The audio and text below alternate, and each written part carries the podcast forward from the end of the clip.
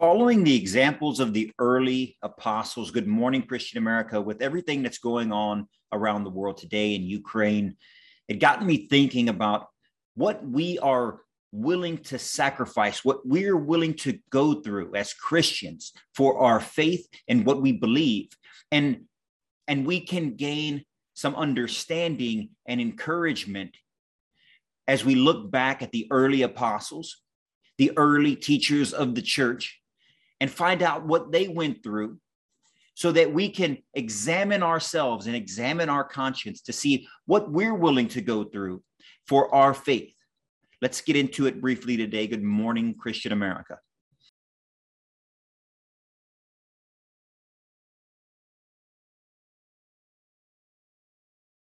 And good morning, Christian America. Eddie here is always representing the Christian American revitalization effort, where we seek to revitalize the Christian faith across our nation. If you support that mission, we don't ask for donations. We ask for your participation. Just like, like and subscribe to this video, uh, to this podcast, to our YouTube channel, to our Rumble channel, and anywhere else on social media that uh, that that you have a profile. Come find us at Christian American Community or the Christian American Revitalization Effort. Friends, as we get into the weekend today, I just want to come to you briefly today to talk about the early disciples, the teachers of the church, those who walked with Jesus, and what happened to them. And can we look at what happened to them as an example of how to live? It's, it's easy, in a sense, to look at the Gospels that discuss Jesus, that follow Jesus's ministry and all the things that he does, all the wonders and the deeds and the healings, the miracles that that he performs in front of crowds. We can easily fall into the trap to say, well, look, that's Jesus. Of course, he can heal. Of course, he can speak his mind. Of course, he can speak the truth because he's the Son of God. He knows what awaits him. Who am I? I'm just a regular person. So that's why today I want to talk briefly about the first apostles, the first teachers of the church, those who were like us regular people, but yet they still followed the example that Jesus gave them to live out their life in the manner in which Jesus taught them. These are the people who witnessed all the miracles, who documented and retold the stories over and over for decades. And then, as categorized in the, the epistles and the book of Acts, lived their life accordingly they were so moved, they were so transformed by the teachings of Christ that they lived their lives in a very similar manner. And those lives met very similar endings, at least on earth. You can take the example of, of Stephen, the very first martyr, who is stoned to death and sees Jesus as he's dying laying on the ground, standing at the right hand of God the Father. You can go down the entire list. I'm going to just, you know, run through them real quickly for you. Peter, the rock of the church, that we know he was crucified upside down by Nero in Rome because, because he didn't consider himself worthy enough to be crucified in the manner that Jesus was crucified in. Andrew was scourged and tied to ropes in an X shape and left for days to die. James died in Jerusalem. We, we hear that, that he was beheaded in the book of Acts in chapter 12. That's James the Greater, John's brother, John, who was, uh, they attempted to burn in a vat of oil, but he was unharmed and they, they exiled him to Greece where he wrote the book of Revelation. Philip was crucified. Bartholomew was beaten, frayed, crucified, head down like Peter. Thomas was lanced by priest of all people and burned in an oven. The apostle Matthew was killed with an axe. James the Lesser, also in Jerusalem, he was thrown down from the temple tower. You have the early teachers of the church. Justin Martyr. Justin Martyr was beheaded under the orders of the Roman emperor of the time, Marcus Aurelius. I'm sure you've you, have you, heard of that name before. Saint Polycarp, another early church teacher and follower of the apostles.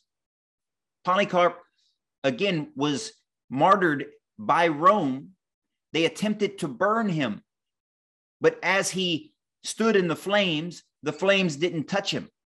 So as he was tied up, they had to stab him to death.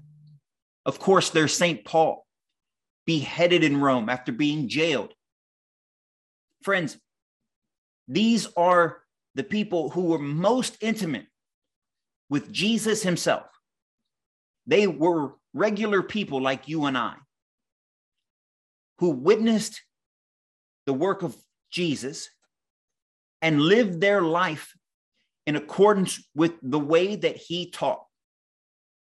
Why do I mention this? We too are regular people. What are we willing to sacrifice? What are we willing to go through? And how are we willing to live our lives today that is in accordance with the life that Jesus led and the life that he calls us to lead? And we can use these disciples, these early followers, as an example of what is right. Not falling into the traps of this society that is consumed with themselves, with what they have, the car they drive, the size of their home, the amount of money in their bank account. This society is consumed with all the trappings of the world, with all the trappings of the flesh. We fall into this. I don't care who you are, you fall into this from time to time. What we need to concentrate on together is building a community that is not focused on ourselves, but is focused on one another, that is focused on God first and foremost, and living out the call that he commands that we make disciples of all nations, that we preach the gospel to every creature, that we stay true to his teaching, that we stay true to the word of scripture. We look to it to hear him speak to us, to hear him call out to us, to inspire us, that he is not a dead God, but that he is a living God. He's living in the hearts and the minds and the hands and the feet of us, his followers, who should be living in a manner in accordance with the same tradition as these early followers. If we praise them for the what they've done and the way that they acted and how they were bold in their speech and true in their words and deeds, then we too should be bold in our speech and true in our words and deeds to helping others and to worshiping God first and foremost.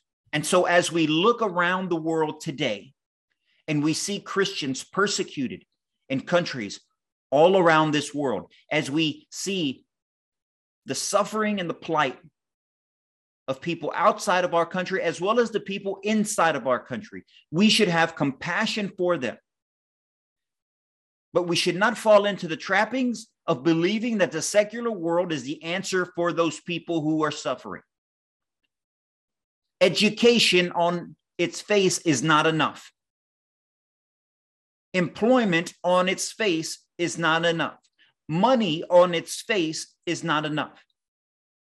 We need a spiritual awakening across our country and across the world one that remembers that there is something greater than us, that we are not the end all be all, that the world doesn't resolve or revolve around us, that we didn't create it. God did. And he created us. And when he created us, he gave us certain responsibilities. He gave us a mind and a conscience to think about him to seek him out.